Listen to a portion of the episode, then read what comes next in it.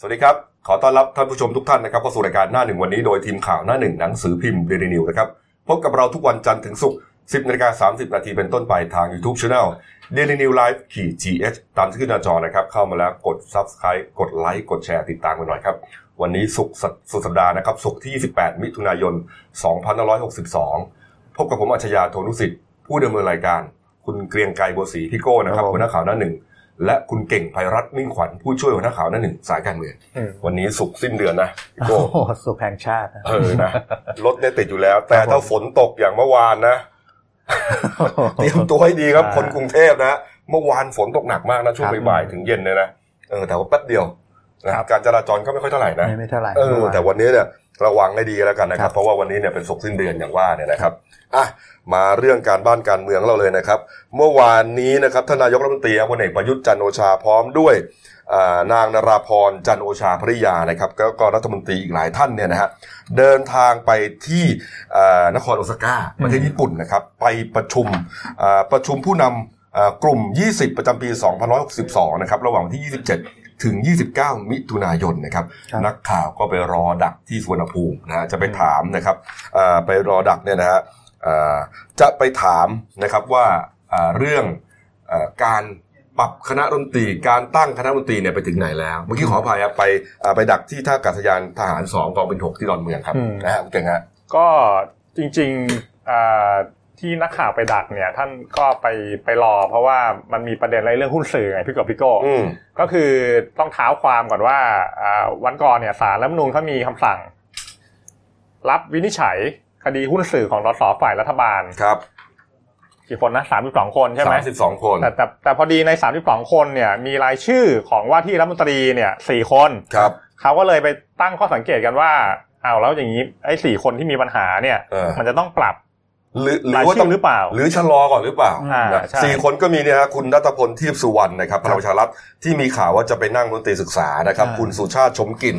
สสชลบุรีพลังประชารัฐเหมือนกันจะไปนั่งรัฐมนตรีแรงงาน สาธิตปิตุเตชะนะครับเอ่อของพรรคประชาธิปัตย์ที่จะไปนั่งช่วยสาธารณสุขนะครับแล้วก็หม่อมราชวงศ์จตุมงคลโสนกุลนะครับ อันนี้เอ่อที่จะไปนั่งรัฐมนตรีต่างประเทศอืมก็คือเมื่อวานนักข่าวก็พยายามไปถามท่านนายกก็แหละว่าสี่รายชื่อที่ อาจจะมีปัญหาเนี่ยจะต้องปรับหรือเปล่า แต่ว่าท่านท่านนายกก็ตอบด้วยรอยยิ้มนะอืมก็คือก็คือไม่ตอบนั่นแหละ ก็คือยิ้มยิ้มแล้วก็ให้ไปตีความเอาเองยิ้มอ่อนยิ้มอ่อนอ่าใช่อืมนะครับอืมก็ช่วงช่วงหลังๆนี้ท่านท่านนายกก็ปรับตัวเยอะนะครับ ก็คือจะพยายามยิ้มมากขึ้นแล้วหรือก็ว่าไม่ไม่ค่อยตอบโต้ทางการเมืองนะหรืช่วองว่าหลัองยู่ต่อหน้า อาจารย์น้องหรือเปล่าๆอืมเอออาจารย์น้องอาจจะบอกว่าจะเป็นอย่าพูดนะอืมอืมยี่ห้อแต่แต่แต่แต่ว่าเดี๋ยวเดี๋ยวท่านนายกกลับกลับพรุ่งนี้ใช่ไหมพี่กบครับกับยี่สิบเก้าก็อืมไอ้กลุ่ม G20 เนี่ยจริง ๆ ประเทศเราไม่เกี่ยวเลยนะไม่เกี่คืยอวคือใช่ว่าเป็นประเทศเศรษฐกิจขนาดใหญ่ครัใช่บไหมสิบเก้าประเทศบวกกับ EU แต่ว่าท่านนายกเนี่ยไปในฐานะประธานอาเซียนสิบชาติอืมก็ไปร่วมประชุมครับนะครับนะครับอะ มาอีกเรื่องหนึ่งครับประเด็นที่กำลังร้อนแรงอยู่ตอนนี้นะมีการยื่นกันไปยื่นมานะตรวจสอบคุณสมบัติสสนะครับเมื่อวานนี้วันก่อนสารรัฐธรรมนูญรับแล้วนะฮะอืมในส่วนของสสอ่ารัฐบาลนะฮะรับ 32 คน แต่ว่าไม่ต้องไปหยุดไม่ต้องหยุดปฏิบัติหน้าที่ครับทำงานต่อไปได้ แต่ว่าฝ่ายค้านยื่นรัฐบาลอ่าอ่านะฮะฝ่ายค้านยื่นรัฐบาลครับผมนะครับ แล้วก็ครั้งนี้นะฮะเอ่อรัฐบาล จะยื่นฝ่ายค้านบ้างฮะอ๋อ ก็คือไม่ใช่จ่าแล้วครับ ยื่นไปเรียบร้อยยื่นไปแล้วครับเมื่อวานนี่ฮะก็เมื่อวานคุณชัยวุฒิอืมธนาขมานุสรณ์ครับคนนี้ก็เป็นสสบัญชีรายชื่อของพลังประชารัฐเมื่อครัวานบเขาก็ไปล่ารายชื่อนะอืมสสพลังประชารัฐเท่าไหร่ห้าสิบเอ็ดคน เพราะว่าตามกฎหมายเขาต้องหนึ่งในสิบก็คือห้าสิบคนก็คือครัห้าบสิบเอ็ดคนเนี่ยแล้วก็ไปยื่นเรื่องให้อ่าท่านชวนหลีกภัยครับผมประธานสสครับเพื่อให้ส่งเรื่องให้สารรัฐธรรมนูญเนี่ยไปตรวจสอบคุณสมบัติหน่อยอืม เกี่ยวกับสสฝ่ายค้านทั้งหมดเท่าไหร่สามสิบสามคนเลขสวยเลยสามคนนะครับเบิ้ลนะครับ ก็จริง ๆ พอไปได้ไล่ดูรายชื่อแล้วเนี่ยก็มีมีระดับหัวหน้าพักหลายคนเหมือนกันนะครับอย่างอย่างประชาอย่างอนาคตใหม่เนี่ยมีสัดส่วนโดนเยอะสุดคือ 21 คนครับโอ้โหก็จะนำโดยพลโทพงศกรรอดชมพู คนนี้เขาเป็นรองหัวหน้าครับอนาคตใหม่อันนี้ก็โดนไปด้วยนะครับ เพื่อไทย 4 คนครับ คุณเอ่อวิสารเตชะธีรวัตรนะครับ คุณนิคมช่างพาณิชย์ คุณจักรพลตั้งสุทธิธรรม แล้วก็คุณสราวุฒิสรันเกต แต่ว่าครับผมแต่ว่าประเด็นเพื่อไทยเนี่ยข้อสังเกตก็คือว่าไม่มีชื่อคุณสมพงษ์อมรวิวัฒน์นะคืออืมคือว่าตอนตอนแรกเนี่ยมีกระแสข่าวว่าคุณสมพงษ์เนี่ยจะโดนยื่นด้วยครับแต่ว่าหลายคนเขาก็มองไงเพราะว่าคุณสมพงษ์เนี่ยเป็นเป็นตัวเต็งหัวหน้าพรรคเพื่อไทยครับครับที่จะต้องเป็นผู้นำฝ่ายค้านเป็นหัวหอกตรวจสอบรัฐบาลแล้วถึคงรับสรุปรอดไปอืม นะครับพรรคเพื่อไทยสี่คนอืมแล้วก็มีประชาชาติหนึ่งคนนะครับ คุณกมลศักดิ์ลีวาเมาะนะครับครับ แล้วก็ส่วนพรรคเสรีรวมไทยเนี่ยมีสามคนก็อันนี้แหละ อันนี้แหละใช่ไหมนำโดยพลตำรวจเอกเสรีพิสุทธิ์เตมียเวทครับหัวหน้าพรรคเสรีรวมไทยนี่ก็โดนร้องไปด้วยครับอืม นะครับ เพราะว่าวันวันวันก่อนวันวันก่อนเสรีรวมไทยเพิ่งเพิ่งเพิ่งโดนเรื่องเรื่องยาเสพติดไปใช่ไหมคราวนี้ก็มาโดนเรื่องหุ้นสื่ออีกนะครับเนี่ยแล้วก็พรรคเพื่อชาติใช่ไหมพี่กบครับเพื่อชาตินี่ก็หัวหน้าเหมือนกันคือครับสงครามนะครับจิตรเลิศไพโรธอืมหัวหน้าพรรคเพื่อชาติครับนะฮะอ่าการยื่นนะฮะที่รัฐบาลไปยื่นฟ้องครับฝ่ายค้านเนี่ยเราก็มองได้นะในเรื่องการเมืองว่าเป็นเป็นเหมือนกัน ตีรวนกันไปตีรวนกันมานะฮะอืมทำให้มันวุ่นวายกันเข้าไว้เนะนะเอ่อแต่ว่าเมื่อวานนี้ครับอาจารย์ปิยบุตรแสงกนกกุลนะครับเลขาธิการพักอนาคตใหม่เนี่ยก็กล่าวถึงกรณีที่เอ่อสสพักรัฐบาลเนี่ยฮะไปยื่นสสฝ่ายค้านตัดพ้อเล็กๆอ่านะบอกว่าโอ้โหที่ผมเนี่ยต้องไปยื่นผ่านเจ้าหน้าที่ครับส่วน ถ้าฝากรัฐบาลเนี่ย ยื่นมือถึงมือตรงคุณชวนถึมีงประธานไปเลยเขาเขาบอกวาสนาน้อย เออวาสนาน้อยก็สงสัยจะน้อยจริงๆอะดูท่าน้อยน้อยมาตั้งแต่แรกหรือเปล่าเออเนี่ยครับอืมก็ก็ทางอาจารย์ปิยบุตรก็ตั้งข้อสังเกตว่าถ้าเกิดถ้าเกิดเอ่อศาลศาลรัฐธรรมนูญใช้บรรทัดฐานใหม่ที่ไม่เหมือนศาลฎีกาแผนกคดีเลือกตั้งซึ่งครับมีโอกาสเกิดขึ้นได้นะอืมแล้วถ้าเกิดเกิดขึ้นจริง ๆ เนี่ย การวางบรรทัดฐานใหม่เนี่ย ไปไปมามาๆเนี่ยอ่าอ่า รัฐธรรมนูญเนี่ยกำหนดไว้ว่าอ่าคำวิจัยของศาลรัฐธรรมนูญเนี่ยครอบคลุมทุกองค์กรรวมถึงองค์กรศาลด้วยอ่าเพราะฉะนั้นเนี่ยหมายหมายความว่าถ้าเกิดศาลรัฐธรรมนูญวางบรรทัดฐานใหม่เนี่ยมันก็จะเป็นบรรทัดฐานให้ศาลฎีกาในอนาคตต่อไปอ่าอ่าอ่าน่ะแหละอาจารย์ปีบุตรก็ให้ความคิดเห็นประเด็นนี้นะก็น่าสนใจนะครับ แต่ว่าเมื่อวานนี้ครับช่วงสายๆนะครับอืมก็มีการประชุมสภาผู้แทนราษฎรนะครับอืมที่บริษัททีโอทีจำกัดมหาชน เป็นอ่าที่ประชุมชั่วคราวเนี่ยนะครับ คุณชวนหลีกภัย เป็นสภอ่าเป็นประธานครับในการประชุมเนี่ยนะครับก็อ่ามีการพิจารณากันถึงเรื่องรับทราบรายงานความคืบหน้าการดำเนินการอ่าตามแผนปฏิรูปประเทศมาตรา 270 ของรัฐธรรมนูญนะครับ ก็มีการอภิปรายกันอย่างกว้างขวางนะครับอืมหนึ่งในนั้นนะฮะก็คือนายรังสีมันโรมนะครับเป็นสสบัญชีรายชื่อพักอนาคตใหม่ เขาก็เรียกว่าสับแผนปฏิรูปประเทศอันนี้อย่างโอ้โหเละเทะเลยฮะอืมคุณเก๋ยังไงครับนี่ฮะครับก็ปรากฏว่าเขาพูดบอกว่า แผนปฏิรูปเกี่ยวกับการปราบปรามการทุจริตเนี่ยไม่มีความชัดเจนหลายกรณีอืมสังคมเนี่ยยังสงสัยอยู่แล้วก็หาคำตอบไม่ได้นะครับ อาทิเรื่องเอ่ออุทยานราชพักษ์เนี่ยฮะย้อนกลับมาหลายครับปีก่อนนะเออเป็นข่าวมานานแล้วฮะหรือว่ากรณีการทำธุรกิจของลูกชายของพลเอกปรีชาจันทร์โอชาสว ที่อยู่ในค่ายทหารอ่าซึ่งในค่ายทหารเนี่ยมันไปตั้งบริษัทไม่ได้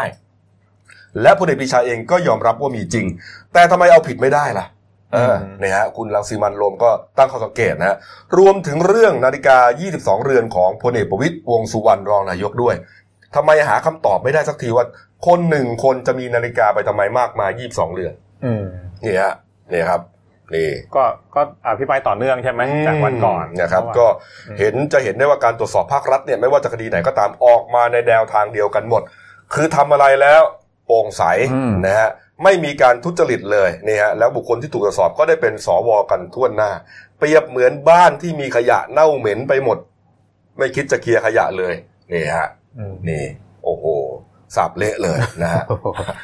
นะฮะอืมแต่ว่าอีกฝากหนึ่งครับฝฝฝ่ายฝ่ายค้านเนี่ยฮะเขาบอกว่าจะไปยื่นอ่ายื่นเอาผิดคุณชวนใช่ไหมคุณใช่เก๋ฮะคือคืออย่างนี้ไอ้เรื่องเรื่องเนี้ยมันมันมาจากวันก่อนคือว่า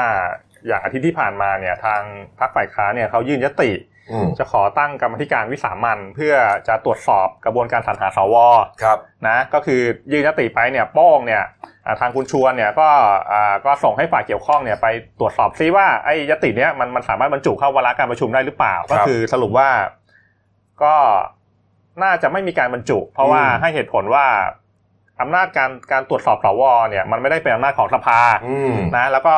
หลังหลังหลังจากพอมีความชัดเจนในระดับหนึ่งเนี่ยทางพรรคฝ่ายค้านเขาก็เลยออกมาแถลง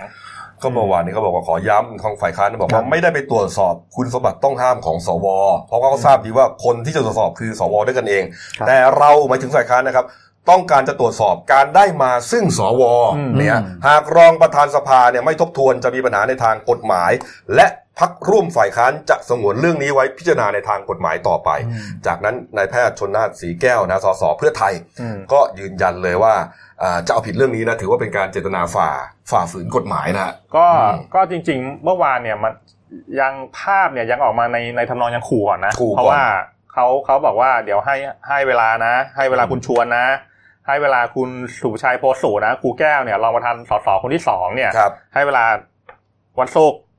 วันเสาร์วันอาทิตย์อืมถ้าเกิดไม่ไม่ทบทวนบรรจุยติครับก็เดี๋ยวเดี๋ยววันจันทร์ที่หนึ่งกรกฎาคมเนี่ยเขาจะไปยื่นเรื่องอ่าให้ปปชไต่สวนคุณชวนกับคุณครูแก้วเนี่ยอ่าเนี่ยฮะอืมอันนี้ก็คือคำพูดของนายสุทินคลังแสงใช่ไหมฮะอ่าสสพักเพื่อไทยเนี่ยอืมเขาบอกว่าดูเป็นการสมคบคิดกันระหว่างคอสช รัฐบาล และประธานสภาเพื่อหลบเลี่ยงนะฮะไม่ให้พวกเราคือพักฝ่ายค้านเนี่ยตรวจสอบการได้มาซึ่งสวแล้วก็อย่างที่บอกครับ ถ้าไม่ทำ หนึ่งกรกฎาคมจันทร์นะฮะจันทร์หน้าเนี่ยฮะโอ้เจอกันแน่ครับเขาบอกว่าจะไปยื่นเอาผิดมาตรา157ครับมันมันดูเหมือนว่ากระบวนการสรรหาสวนี่ใครไปแตะไม่ได้เลยนะใช่คือคือที่ผ่านมามันไล่มาตั้งแต่ การจะพยายามให้เปิดเผยชื่ออ่าใช่ไหมไปร้องผู้ตรวจการแผ่นดิน ไปร้องศาลศาลก็ไม่รับ ร้องอืกมกตร้องทุกอย่างจนจนถึงมากระบวนการของสภาเนี่ยอืมก็เอ่อ ยังไม่สามารถที่จะที่จะตั้งคณะกรรมการไปตรวจสอบได้ ผมยังจำอืมคำพูดของอาจารย์วิษณุเครืองามได้เลยนะอืมบอกว่าไม่ใช่เรื่องของประชาชนจำได้ไหมคือคืออืมคือ wording เนี่ยชัดๆไม่ไม่ไม่แน่จำไม่ชัดแต่ว่าประมาณเนี้ย ใช่เออคือคือไม่เกี่ยวไม่ไม่ต้องรู้ก็ได้ ซึ่งประชาชนเขาก็โต้มา ไม่รู้ได้ยังไง คือคืออาจารย์วิษณุพยายามจะอธิบายว่ามันเป็นกระบวนการภายในอ่ามันภายในได้ไงฮะมันต้องตรวจสอบได้ไม่ที่ประชาชนเขาก็อยากรู้เพราะว่าเอองบประมาณที่ไปใช้เรื่องของสวเนี่ยใช้ไปเท่าไหร่นะฮะคุณคุณเท่าไหร่พันสามร้อยพันพันสามร้อยล้านแต่แต่ว่ามันมันมันก็ต้องแยกสองส่วนนะเพราะว่ามันมีสวแบบ แบบคล้ายๆว่าเกษตรผสมอะคืออ่าคือทดลองในในรัฐรัฐธรรมนูญก่อนที่เลือกเลือกไขว้ระหว่างกลุ่มอาชีพ อันนั้นมันก็จะมีจะมีค่าใช้จ่ายแล้วก็อีกส่วนหนึ่งก็คือว่าในส่วนคอรชจิ้มเลย เลือกเข้ามา ประเด็นที่เขาบอกว่าไม่เก่งงี้ประเด็นที่เขาบอกว่าโอ้ไปใช้งบเนี่ยพันสามร้อยล้านเนี่ยมันใช้ไปไปเลือกสวเนี่ยมันใช้ทำไมมันใช้ไม่ได้ไม่ได้เกี่ยวกับประเด็นว่าไอ้กลุ่มนี้ต้องไปสรรหากลุ่มนี้ต้องนะอืมประเด็นที่เขาสงสัยคือว่าสุดท้ายแล้วมันก็ได้พวกกันทั้งนั้นอะใช่พี่น้องผัวเมียลูกเต้า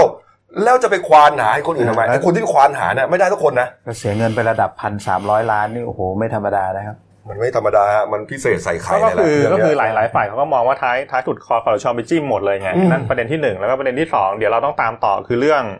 การตั้งที่ปรึกษา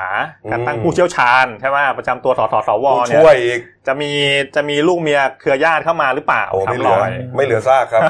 ไม่เหลือซากอะให้โอกาสว่าหน่อยย้อนกลับมาเรื่องกรณีที่คุณชวนที่ที่คุณอะคุณสุทินจะไปไปอ่าไปแจ้งความจับคุณชวนอะไรเนี่ยนะอืมปรากฏว่าก็มีสองคนนะที่อยู่ฝั่งคุณชวนเนี่ยฮะคุณสุกิจอัตโถอัตโถปกรณ์นะครับครับเป็นที่ปรึกษาของคุณชวนนะครับ ก็ บอกว่าการขู่แจ้งความดำเนินคดีกับนายชวนหลีกภัยที่ไม่บรรจุวาระอะไรอย่างที่บอกไปเนี่ยเขาย้ำนะครับ บอกว่านายสุทินจะมาพูดจาข่มขู่นะฮะคนอย่างนายชวนเนี่ยดำเนินการทุกอย่างตามรัฐธรรมนูญนะฮะตามกฎหมายแล้วก็ทำตามขั้นตอนทุกอย่างนะฮะกรณีนี้นายชวนยังไม่ได้บอกเลยว่าจะบรรจุหรือไม่บรรจุยติของฝ่ายค้าน อยู่ระหว่างการขั้นตอนการพิจารณาอยู่เออก็มอบหมายให้อาจารย์แก้วใช่ไหมคุณสุประชัยโพสุนะฮะรองประธานสภาคนที่สองเนี่ย ไปกลันกรองให้เรียบร้อยก่อน การที่นายสุทินออกมาขู่อย่างนี้ขอเตือนนะครับว่านายชวนไม่ได้กลัวคำขู่ครับนะฮะอีกคนหนึ่งฮะอีกคนหนึ่งฮะนายสมบูรณ์อุทัยเวียนกุลนะครับเลขานุการประธานสภาผู้แทนราษฎรก็บอกว่า ขอให้นายสุทินเนี่ยระวัดระวังตัวให้ดี เพราะว่าก่อนหน้านี้ก็พิพากษาจารย์การทำงานของศาลรัฐธรรมนูญและกระบวนการยุติธรรมในช่วง 10 ปี ในสภานะฮะอาจจะเจอข้อหาหมิ่นศาลแล้วก็ติดคุกเสียเองอ้าวอืมอืมช่วงช่วงนี้ก็ร้องกันยับเลยนะพี่กบขู่กันไปขู่กันมานี่อ่านี่นี่ปะทะนี่นี่นี่เนี่ยยังไม่ได้รัฐมนตรีนะยังยังไม่เห็นยังไม่ได้อ่าไปถวายสัตย์ยังไม่ได้ใช่แถลงนโยบายนะอืมเล่นกันเละขนาดนี้แล้วนะร้อนแรงมากโอ้โหเนี่ยฮะเออ มันก็เป็นยุคสมัยนะอืมอืมนะครับนี่ฮะแล้วก็เมื่อคืนใช่ไหมเมื่อคืนหลังจากที่โผครมใช่ไหมลุ้นคือเรื่องโผครมเนี่ยนะ เราทีมข่าวเนี่ยก็ทำงานมาตลอดครับลุ้นกันทุกวันใช่วันละหลายรอบเพราะว่าจะเปลี่ยนไปเปลี่ยนไปไอ้คนนี้ออกคนนี้เข้าปรากฏว่า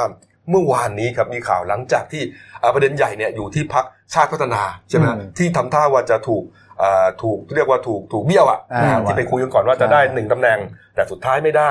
เคลียร์กันไปเคลียร์มา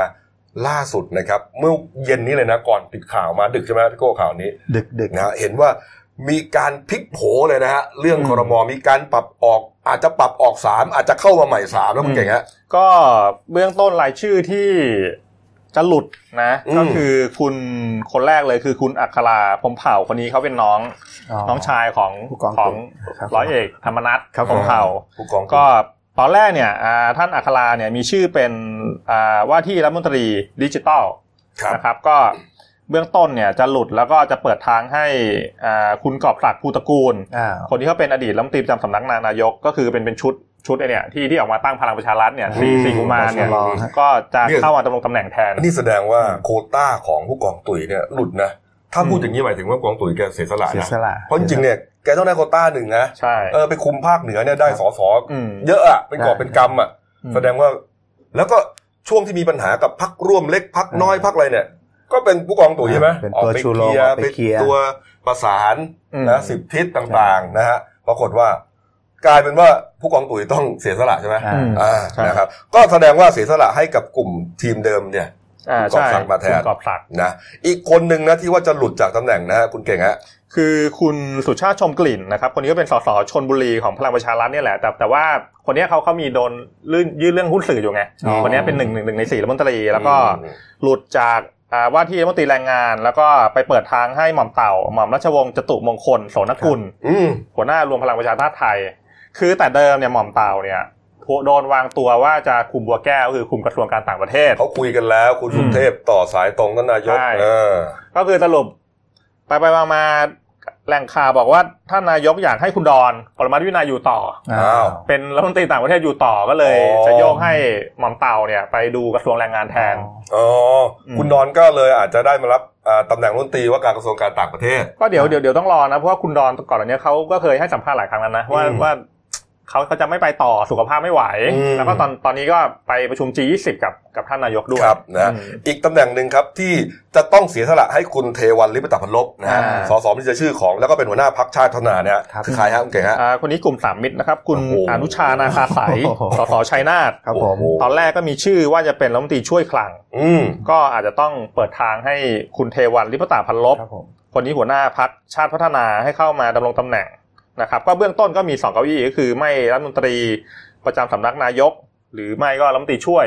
อุตสาหกรรม น่าจะเป็นช่วงอุตสาหกรรม ก็แสดงว่าต้องโยกกันอีกพอสมควรนะฮะโอ้โหคุณอนุชาหลุดนี่เขาสามมิตรนี่เขาเขาเขาเรีเรียยกกว่าว่าเต็มใจหรือเปล่าเต็มใจหลุดหรือเปล่าเนี่ยโอ้โหไม่มีทางนะครับนะฮะมันเป็นเรื่องของการเกี่ยเกี่ยผลประโยชน์นะคือเหมือนให้ลงตัวฮะคือเหมือนว่าให้คณะรัฐมนตรีผ่านไปได้ซะก่อน ผมว่า เพราะมัน ใกล้เดทไลน์สิ้นเดือนนี่ก็จะสิ้นเดือนแล้วฮะก็เดี๋ยวรอดูเถอะเดี๋ยวนายกกลับมาจากญี่ปุ่นน่ะเละแต่แต่วันนี้เขาต้องไปกรอกมีเห็นว่าต้องไปกรอกรายชื่ออะไรกันด้วยไหมครับเออก็เห็นเห็นเขาส่งใบกรอกประวัติไปแล้วแต่อ่าแต่ผมว่าไอ้เรื่องใบใบกรอกประวัติเนี่ยเปลี่ยนได้ตลอดอ๋อจริงก็กลายเป็นว่าพลังประชารัฐเนี่ยต้องเสียสละนะฮะก็คือกลุ่มสามมิตรหนึ่งหนึ่งที่นั่งหนึ่งครับเก้าอี้เนี่ยฮะแล้วก็อีกด้านหนึ่งก็คืออ่ากลุ่มของ ผู้กองตุ๋ยอ่าอืมใช่ไหมภาฮะคเหนือภาคเหนือนะฮะครับนี่ฮะโอ้โหอ้าวนะฮะรอดูต่อกันแล้วกันอืมนะครับ เอาละอะมาอีกเรื่องหนึ่งนะครับไปอย่างรวดเร็วนะฮะพี่โก้ฮะเตรียมเรื่องอะไรไว้นะฮะอ๋อเมื่อวานนี้ครับ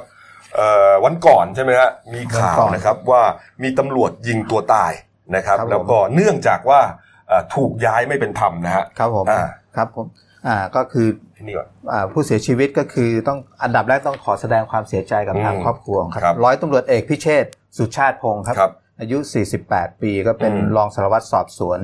สพมาศอมฤตอำเภอประทิวจังหวัดชุมพร มาดอมฤตหรือมาดอมฤตฮะมาศอมฤตอ่ามาศอมาศมอฤตมฤตนะฮะอ่าอำเภอประทิวจังหวัดชุมพรอืมครับ ผมก็ใช้อาวุธปืนพกเนี่ยฮะยิงตัวเองเสียชีวิตอืมภายในห้องนอนที่อำเภอประทิวจังหวัดชุมพรครับ ซึ่งซึ่ง หลังเกิดเรื่องเนี่ยก็ค่อนข้างแบบเป็นที่ฮือฮาในวงการในวงการศรีกากีก็ว่าได้ เพราะว่าอ่าไปตรวจสอบที่เกิดเหตุเนี่ยพบสมุดบันทึกที่ทางร้อยตำรวจเอกพิเชษฐ์เขียนบันทึกระบายความในใจไว้สามสามหน้ากระดาษด้วยกันนะครับครับหลักๆก็คือตัดพ้อเรื่องการโยกย้ายไม่เป็นธรรมอืมก่อนหน้าเนี้เมื่อ3เดือนที่แล้วร้อยตำรวจเอกพิเชษฐ์เนี่ยแกเป็นตำแหน่งรองสวปครับ อ่า แล้วก็ ถูกเหมือนว่า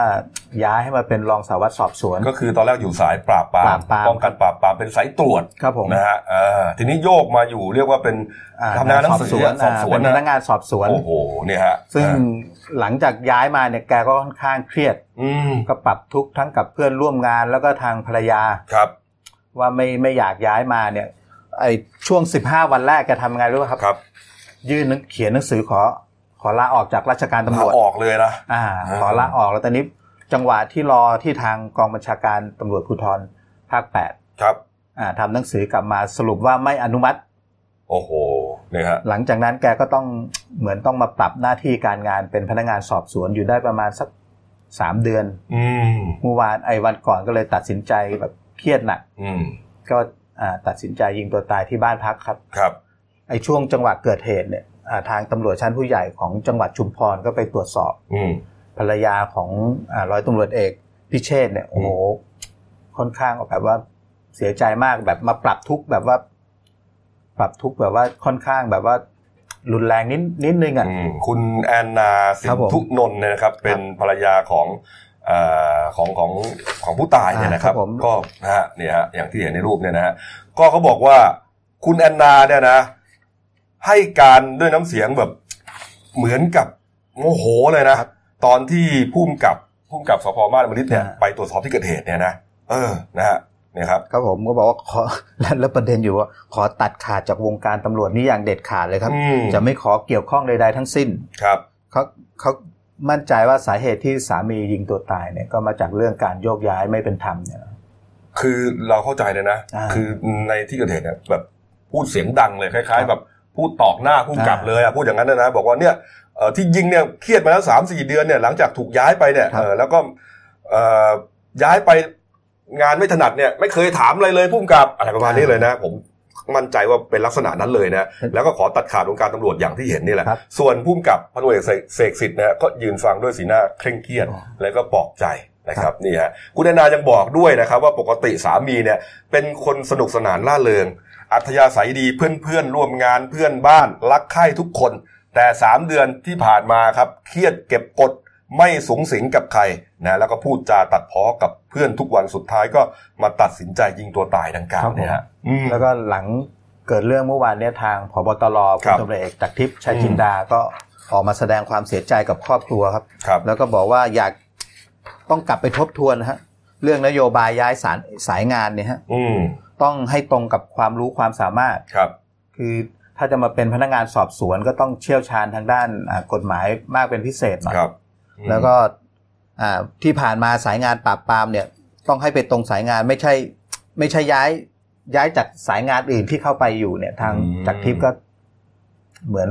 ให้สัมภาษณ์สื่อในลักษณะแบบนี้ฮะครับนะฮะแต่พอพอเราย้อนกลับไปดูข่าวเก่าก่อนหน้าเนี้ย ช่วงปลายปีที่ผ่านมาตอนปีหกหนึ่งครับ มีคำสั่งโยกย้ายเรื่องให้ย้ายสายงานระหว่างสายปราบปรามไปอยู่สอบสวนเนี่ยอืมประมาณสักถ้าจำไม่ผิด 800 กว่าตำแหน่งครับทั่วทั่วประเทศถ้าเป็นคำสั่งของตลฮะครับคือให้เกลี่ยเกลี่ยจากงานปราบปรามไปอยู่สอบสวน เพราะงานสอบสวนไม่เพียงพออ๋อก็กรณีคำสั่งของผู้กองพิเชษนี่ก็ ไม่ อันนั้นคือปลายปีครับ61 แต่ของผู้กองพิเชษนี่เพิ่งเมื่อสัก 3-4 เดือนที่ผ่านมาอืมอืมแปลว่าช่วงปลายปี 61 นั้นย้ายไปแล้วไม่พอครับ เกียร์เกียร์ไปชุดแรกอืมผมว่าไม่เพียงพอก็เลยไอ้เนี่ยคือเกียร์ล็อตสองเออก็เป็นเรื่องเศร้าของวงการตำรวจนะกรณีการย้ายข้ามสายย้ายครับกันไปกันมาอันนี้คือเรียกว่ายังอยู่ในโรงพักเดียวกันใช่ฮะแต่ย้ายข้ามสายครับก็แสดงว่าสายสอบสวนเนี่ย ไม่ค่อยไม่ค่อยมีคนอยากมาถูกไหมฮะครับ ไม่มีคนอยากมาถึงขั้นเครียดถึงขั้นฆ่าตัวตายได้แสดงว่ามันต้องหนักหนาสาหัสมากงานเป็นงานอันนี้หนักเรื่องหนึ่งนะครับอืมก่อนหน้านี้ก็มีย้ายลักษณะว่าย้ายจากที่หนึ่งไปอีกที่หนึ่งนะฮะอาจจะสายเดียวกันหรือคนละสายก็ไม่ตามไม่รู้ล่ะ แต่ว่าย้ายออกนอกหน่วยไปเลย อย่างอันช่วนั้งนก็ปลามียเคปีรียดเหมือนกันเราเรายังพอจำคลิปได้ไหมฮะที่จับฉลากเออจับฉลากในโรงพักตัวเอง โอ้โหนั่นเป็นที่น่าอเนจอนาถมากอืมจับฉลากว่าใครจะมาอยู่สายเป็นพนักงานสอบสวนอ่าคือไม่มีใครอยากมาใช่ตรงใช่ๆมันงานมันหนัก งานมันเหนื่อยงานงานมันคือการเขียนหนังสือ การเจอผู้คนอะไรเงี้ยนะอืมนะส่วนสายปราบปราม สายสืบสวน โอ้นี่คนอยาก็กไปคืออยู่แล้วก็หลังเกิดเรื่องมีพวกอดีตอืมราชการตำรวจระดับสูงมาให้ให้ความเห็นเกี่ยวกับเรื่องนี้เยอะมากครับอะเรื่องการย้ายยิ่งยิ่งย้ายไม่สมัครใจเนี่ยครับ แล้วอย่างของผู้กองเนี่ย ก็อายุ 48 ปีแล้วครับจากปราบปรามมาตลอดแล้วไปอยู่พนักงานสอบสวน ซึ่งอืมการ ทำงานพนักงานสอบสวนอย่างน้อยต้องพิมพ์งาน ต้องอ่านหนังสือเยอะต้องสรุปสำนวน ซึ่งพอเป็น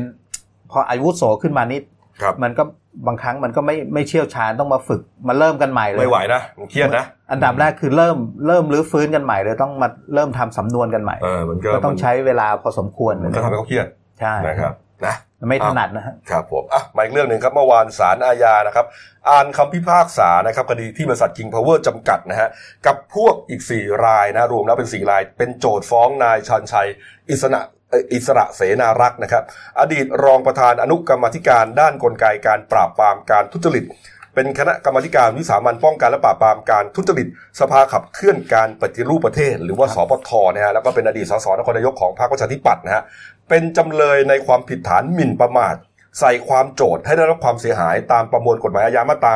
326 และ 328 บรรยุอ่าบรรอ่าสอ่าสรุปบรรยายฟ้องอย่างนี้ครับ เหตุเกิด 8 มิถุนายน 59 นะฮะจำเลยก็คือคุณชันชัยนะฮะเอ่อนั่งแถลงข่าวนะฮะอยู่ภายในอาคารรัฐสภา ก็จะมีทั้งข้าราชการนะฮะมีเจ้าหน้าที่มีสื่อมวลชนเนี่ยนั่งฟังอยู่นะฮะ เป็นการแถลงข่าวในเนื้อหาลักษณะว่าเอ่อโจทย์เนี่ยมีการแสวงหาผลประโยชน์ใน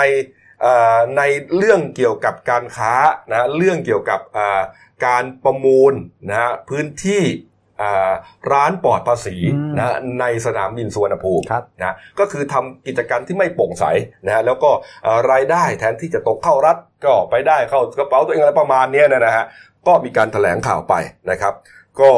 เขาบอกว่าในความฟ้องนะครับบอกต่อนะครับบอกว่าทั้งที่จำเลยเนี่ยนะหมายถึงคุณชันชัยเนี่ยควรจะรู้อยู่แล้วว่าการประมูลสมรทานพื้นที่กิจกรรมเชิงพาณิชย์ในสุวรรณภูมิเนี่ย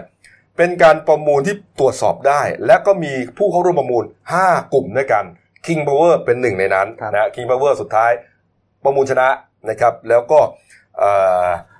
ก็จะต้องไปตั้งบริษัทใหม่นะฮะก็มีการเอาไปเรื่องไปไปบอกว่าเอ่อการตั้งบริษัทใหม่ของของ King Power เนี่ย อาจจะไม่ถูกต้องตามกฎหมายอ่าอะไรประมาณนี้นะก็เลยเป็นเรื่องเป็นราวขึ้นมาเนี่ยนะฮะเขาก็เลยบอกว่าเอ่อคำแถลงข่าวของเจ้าเลยเป็นความเท็จนะฮะเนื่องจากว่าเอ่อในฐานะรองประธานุกรรมการวิสามันศึกษา เกี่ยวกับเรื่องทุจริตแบบไม่ชอบเนี่ยมีหน้าที่ศึกษาเสนอแนะมาตรการและกลไกในการปราบปรามการทุจริตและประพฤติมิชอบ มิใช่มาแถลงข่าว หรือเปล่าประกาศโฆษณาอย่างนี้ นะฮะจึงไม่ใช่เป็นการแสดงความคิดเห็นโดยสุจริตนะฮะก็ทำให้โจทย์ได้รับความเสียหาย ถูกดูหมิ่นถูกเกลียดชังนี่ฮะก็วันนี้วันเมื่อวานเนี่ยนะฮะคุณชันชัยนะฮะก็มาศาลด้วยตัวเองนะครับแล้วก็ให้การปฏิเสธ แล้วก็ประกันตัว แล้วก็เดินทางมาศาลมาฟังคำพิพากษาเนี่ยนะครับ ก็โจทย์ก็มีทนายความมานะฮะสุดท้ายแล้วศาลวิเคราะห์นะครับ บอกว่าจำเลยนะฮะกระทำผิดฐานหมิ่นประมาทผู้อื่นโดยการโฆษณาตามมาตรา328 จริง ลงโทษจำเลยนะฮะทุกกรรมเป็นกระทงความผิดไป ให้จำคุก 8 กระทงกระทงละ 1 ปีโอ้ก็รวมทั้งสิ้น 8 ปีโอ้โหแต่ศาลบอกว่าการกระทำของเจ้าเลย มีเจตนาเป็นไปเพื่อรักษาผลประโยชน์ของประเทศ งงไหมฮะอืมการกระทำของเจ้าเลยเป็นไปเพื่อรักษาผลประโยชน์ของประเทศ สมควรให้โอกาสกลับตัวอ่า จำเลยไม่เคยต้องโทษจำคุกมาก่อนให้ลงอาญาสองปีครับ แล้วก็ลงโฆษณาคำพิพากษาหนังสือพิมพ์ห้าฉบับอืมเออก็รอลงอาญาเออนะผมอ่านก็งงๆอยู่นะอะภายหลังคุณจันชัยก็ยอมรับคำตัดสินของศาลนะครับ แต่ว่าเห็นว่าจะไปยื่นอุทธรณ์เขาก็ยืนยันว่าอ่าประเด็นที่อุทธรณ์เนี่ยนะอาจเรียกว่าอ่าเป็นการพูดออกมาเพื่อตรวจสอบรักษาประโยชน์ของประเทศชาติเนี่ยศาลต้องฟังนะอืมครับอืมเนี่ยครับอะ ว่าไปครับนะฮะอะเดี๋ยวพักครู่หนึ่งนะครับอ๋อมีการ์ตูนใช่ไหมอ๋อผมลืมการ์ตูนครับขวดเอาวันนี้ประจำฮะครับอะการ์ตูนเนี่ยฮะมีคนขึ้นไปปราศัยบอกว่าผมจะเข้ามาปราบโกงครับอ่านี่อันนี้พูดพูดบนโพเดียมนะอืมนี่ผมจะเข้ามาปรับโกงนี่แล้วก็มีมีเด็กหมวกอีกละมาอีกละครับนี่ก็ก็เอ๊ะจะเข้ามาปรับโกงแต่ตรวจสอบไม่ได้ทั้งอย่างอืมนะจะใช้งบจากภาษีไปถึงพันสามร้อยล้านครับ อันนี้ก็อ่านหนังสือพิมพ์อยู่เนี่ยตรวจสอบที่มาสวไม่ได้ เป็นอำนาจคอรชอันนี้ก็ไปไปไปประเด็นเรื่องไม่บรรจุยติไอ้นั่นไงอ๋อตั้งกรรมธิการของฝ่ายค้านกำลังเข้าเหตุการณ์เลยนะอ่าอ๋อพักครู่เดียวนะครับ เดี๋ยวกลับมานะครับเอ่อมีทั้งเรื่องเอ่ออำลาหนังสือพิมพ์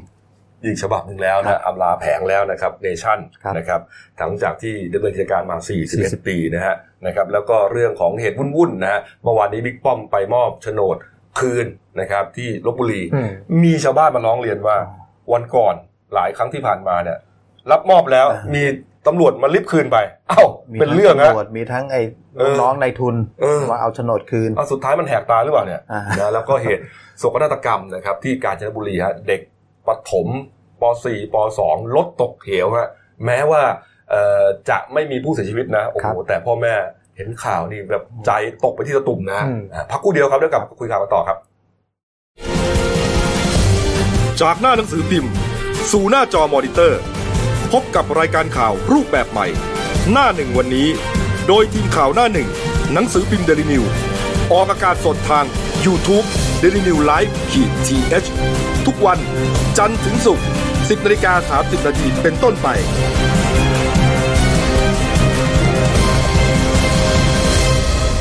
แล้วคุณจะได้รู้จักข่าวที่ลึกยิ่งขึ้น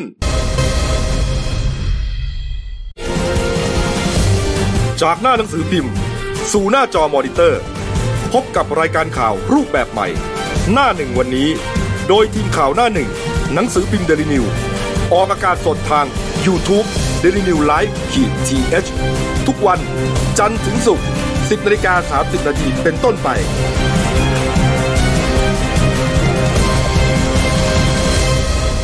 แล้วคุณจะได้รู้จักข่าวที่ลึกยิ่งขึ้น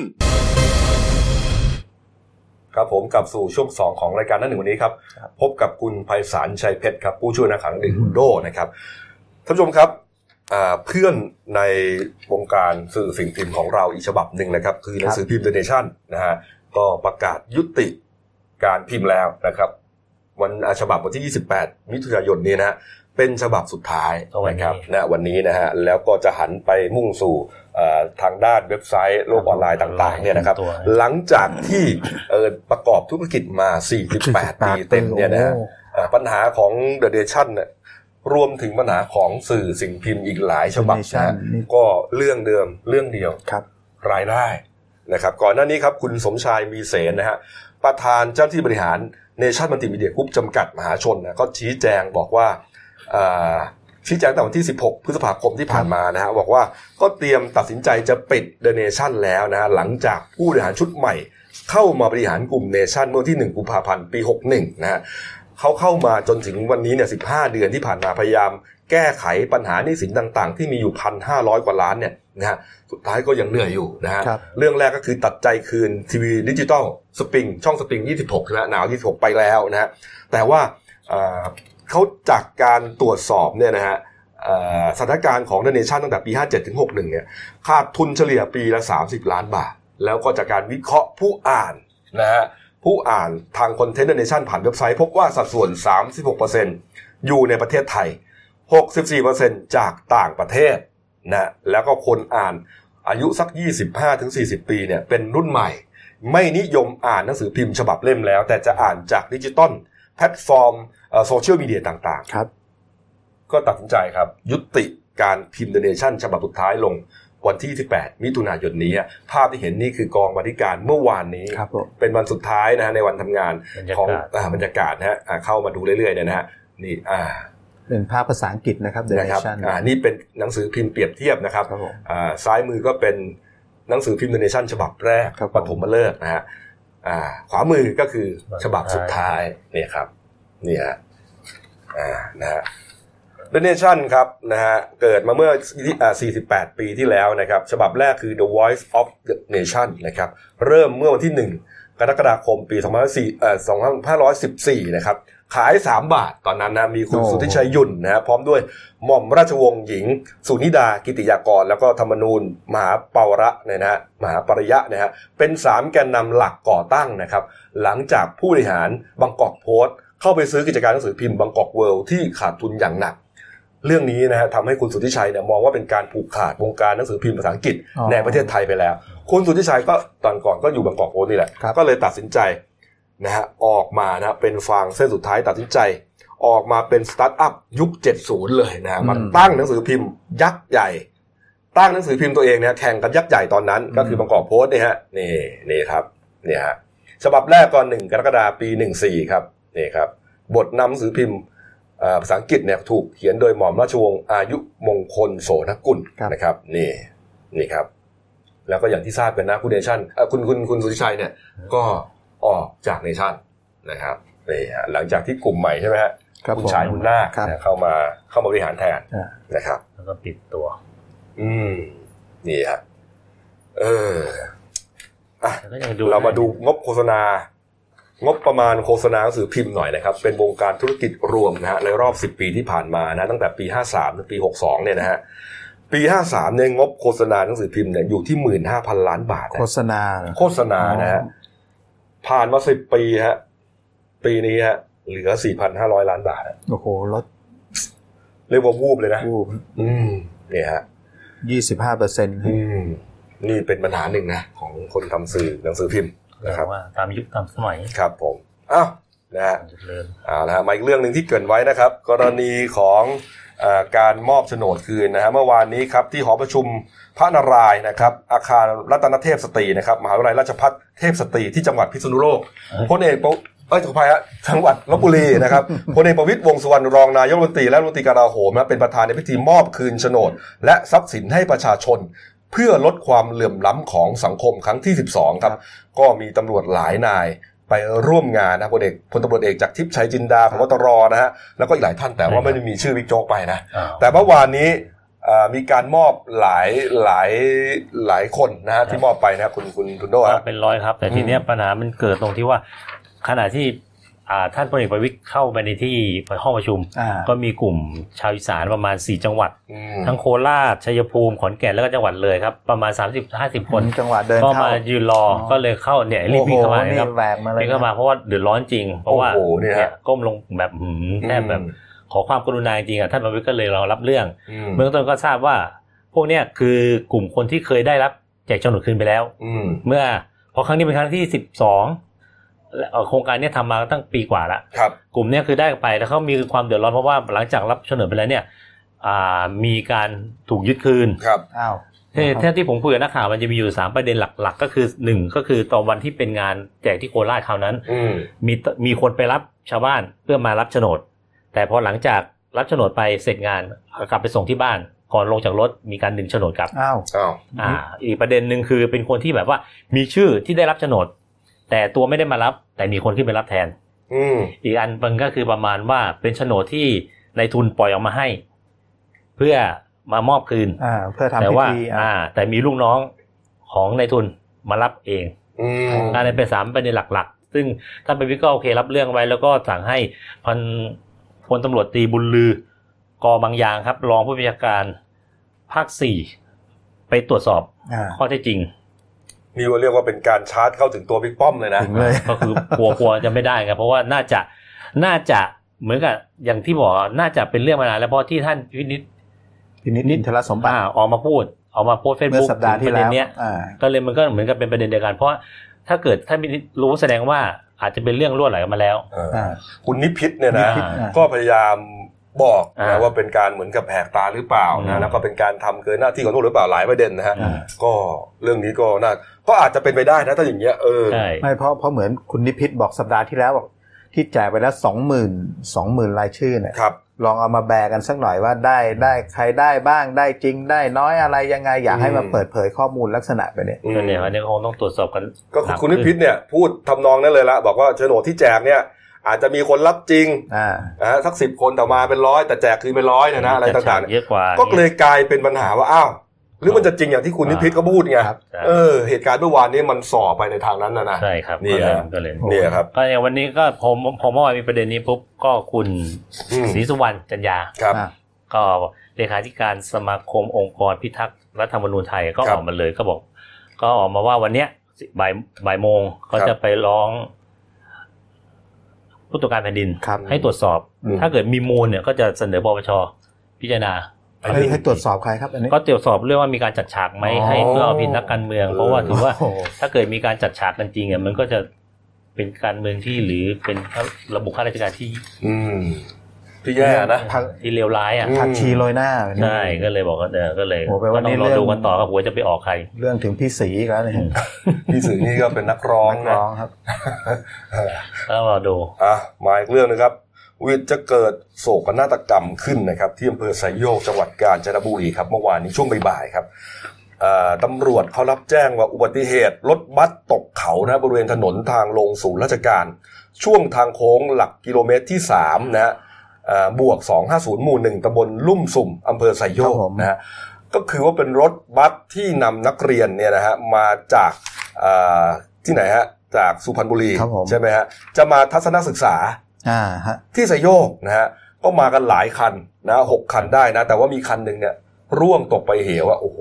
นักเรียนนี่ป .4 ป .2 ร้องกันระงมครับพี่โก้ครับอืเมื่อมเมื่อวานมาทั้งหมด 5 คันจากโรงเรียนวัดโพคารามอำเภออูทองจังหวัดสุพรรณบุรีก็เป็น เด็กๆ ตัวเล็กๆสองเอ่อชั้นป .2 ถึงชั้นปอืม .5 ก็มาเป็นขบวนนะหกหกคันจะมาเที่ยวชมน้ำตกที่ครับอำเภอไซโยกครับ ก็ระหว่างไอ้จุดเกิดเหตุ ซึ่งเป็นทางลงเขา อืมแล้วก็ทางลงเขาไม่ธรรมดา แล้วก็ยังโค้งอีกครับ แล้วก่อนจุดเกิดเหตุนิดนึงมีมอเตอร์ไซค์ประสบอุบัติเหตุล้มคว่ำอยู่กลางถนนอ๋อแล้วก็รถรถเราเรียกว่ารถทัศนาจรกันแล้วกันครับวิ่งก็อะวิ่งไหลลงมาช้าๆปั๊บ ไอ้คนขับรถก็เห็นอุบัติเหตุแล้วก็สั่งเด็กรถเลยบอกเพราะรถวิ่งช้าไงตอนนั้น รถเนี่ยมันเบรกแตกไม่ไม่สั่งเด็กรถก่อนบอกว่า ให้เอาขอนไม้ ไปไปดันรถไว้ เหมือนรถวิ่งลงช้าๆทางเนิน กลัวจะไปเหยียบอะกลัวจะไปกลัวจะไปเหยียบไปมอเตอร์ไซค์เพราะว่าเอ้เบรกเบรกมันผิดปกติแล้วครัเอบอมันเบรกผิดปกติไงอ่าก็เลยเอาขอนไม้ไปไปวางขวางล้อรถปั๊บเออเออเออก็ขวางไม่อยู่ครับ ขอนไม้ที่อยู่ในรถนั่นนะครับอืมอ้าวรถก็ ข้ามขอนไม้ไปก็ไปเจอมอเตอร์ไซค์ก็เหยียบมอเตอร์ไซค์ไปอีก ก็คือเบรกไม่อยู่อะเบรกไม่อยู่ครับเอาขอนไม้ไว้ขวางไว้ แต่ว่าอ่าช่วงทางลงเนี่ยมันจัมันงหวะมันชันอ่ารถมากอะไหลพอดี รถมันไหลมันยังไงมันก็ข้ามขอนเลยครับข้ามขอนข้ามมอเตอร์ไซค์แล้วไอ้ตรงจุดเกิดเหตุเป็นทางโค้งพอดีรถก็พุ่งเนี่ยฮะ พุ่งชนในที่ราวราวกั้นเหล็กริมถนแล้นวสุดท้ายก็ ล่วงลงไปในเหวล่วงไปในเหวจังหวะโชคดีอืมอืมอืมมีก้อนหินอยู่ตรงก้อนหินแล้วก็ต้นไม้ใหญ่อยู่ตรงจุดนั้นพอดีก็รถก็เลยไปปะทะกับก้อนหินไว้ ก้อนหินใหญ่เลยนะ ก้อนหินใหญ่ครับเนี่ยไม่งั้นไม่รู้ว่ามันจะไหลอีกไปเมื่อไหร่ห้าสิบเมตรมาเห็นบอกโอ้โหเนี่ยฮะอ่าครับ แล้วก็เด็กๆในรถก็โอ้โหร้องกระจองงอแงแล้วก็เออก็เด็กเล็กทั้งนั้นนะเออเด็ก ๆ เล็กป .2 ถึงปโอ้โหเนี่ยฮะ .5 ก็จังหวะดีครับ จุดเกิดเหตุอยู่ใกล้โรงพยาบาลอืมประมาณสัก500เมตร ก็ทางอ่าเหมือนชาวบ้านทั้งเจ้าหน้าที่เจ้าหน้าที่รู้เรื่องก็มาช่วยพาเด็กไปส่งโรงพยาบาลก็โอ้โหยี่สิบกว่าคนโอ้โหที่บาดเจ็บอ่าหัวล้างข้างแตก นี่พ่อแม่เข้ามาด้วยนะ ครับมีเออมีฮะแล้วก็นี่นะมีทางอาจารย์ครับบาดเจ็บสาหัสหนึ่งท่านอืมก็คือส่วนเด็กๆ นี้ก็หลังจากที่ว่าทางพยาบาลตรวจดูแล้วก็ ให้ดูอาการสองชั่วโมงนะเด็กไม่มีอะไรผิดปกติก็อนุญาตให้กลับบ้านได้ ก็เหลือเพียงอาจารย์หนึ่งท่านโอ้โหก็ต้องส่งตัวไปรักษาที่โรงพยาบาลพยุหลอืมที่อำเภอเมืองจังหวัดกาญจนบุรีคครับรับ โอ้โหเนี่ยฮะก็ถือว่าเป็นเคราะห์ดีนะครับโอ้โหที่ไม่มีใครเป็นอะไรมากเลยนะครับเด็กๆเนี่ยคือ คือถ้าไม่มีต้นไม้ใหญ่ขวาง ไม่มีหินก้อนก้อนหินใหญ่ขวางเนี่ยอีกห้าสิบเมตรอะอาคิจดจะเอามีเกิดการสูญเสียอย่างใหญ่หลวงขึ้นได้ นะครับนี่ฮะก็ถือว่าเคราะห์ดีกันแล้วกัน ครับครับไปทำบุญไปรดน้ำมนต์หน่อยแล้วกันครับนี่ฮะเออนะเกาะเลยครับอืมที่ฟาที่ดเคราะห์สำคัญไปคือรถต้องตรวจสอบสภาพเนี่ยเวลาไปทัศนาจรใช่โดยเฉยิ่งพาะยิ่งเด็กๆถ้าเป็นขึ้นคงขึ้นเขาเลยนะโอ้มาไกลต้องนะตรวจสอบระบบเบรกมาเที่ยวไกลนะอืมแต่จริงๆมันก็ไม่ไกลนะสุพรรณไม่ไกลกับสุพรการรณจนบุรีอะแต่แต่ว่าทางไงทางทางมันทางมันขึ้นเขาคดเคี้ยวนะครับเราอะนะครับครบถ้วนนะมาดูหน้าสืบกันหน่อยฮะนะฮะเรื่องนี้นะฮะแม้ว่าผม และพี่โก้จะไม่รู้จัก แต่ก็จะอ่านให้ฟังแล้วกันนะฮะเออดาราของเกาหลีใช่ไหมเตียงหักฮะซงจุงกินะฮะขออย่าซงเยกโจ ไม่ใช่คคือรัอ่าบนว่าไงฮะทรงฮเยคโยซงอาเยกโยครับผมนี่ฮะนี่ครับวิปิดชีวิตคู่หนึ่งปีครับแปดหเดือนนึ่งปีแปดเดือนครัเอบอนะแต่งฮะงานกัน ตอนแต่งงานแล้วเดนิวก็ลงภาพหน้าหนึ่งเลยฮะอ่าตอนจะยื่นขอหย่าเราก็ต้องมานำเสนออีกคเอรั้งอเขาซีรีส์ดังใช่ไหมเนี่ยซีรีส์ดังเลยชีวิตครับเพื่อชาติรักนี้เพื่อเธอเอออ่าเพื่อเธอเนี่ยผมจำได้จำได้ นายกให้ดูนะเนี่ยอ้าวแล้วครับเออเมื่อหลายปีเกี่ยวกับหลายเดือนก่อนเรื่องทหารนะเออใช่ผมจำได้แกพูดเรื่องเนี้ยเนี่ยซีรีส์เรื่องนี้แหละครับนะครับอะเตียงหักซะแล้วอืมจบกันด้วยดีเมียอืมอืมนะครับอะ เอาละครับครบถ้วนนะครับ ฝากช่องเราด้วยครับเดนิวไลครับฟ์ผมพีจีเอสนะครับ เข้ามาแล้วกดซับสไครต์กันกดกระดิ่งแจ้งเตือนมีรายการดีๆทั้งวันและทุกวันนะครับ ชมรายการเราเที่ยงตรงครับ พบกับรายการสดหมดเปลือกนะครับ เป็นรายการบันเทิงครับก็น่าจะมีเรื่องนี้แหละมีฮะโอ้อะไรเรื่นะองฮอตเรื่องอะไรนะทรงจุงกี่นี่แหละครับผมนะครับเอาละครับวันนี้หมดเวลานะครับ เราสามคนลาไปก่อนขอบพระคุณทุกท่านที่ติดตามรับชมครับ ลาไปก่อนครับ สวัสดีครับ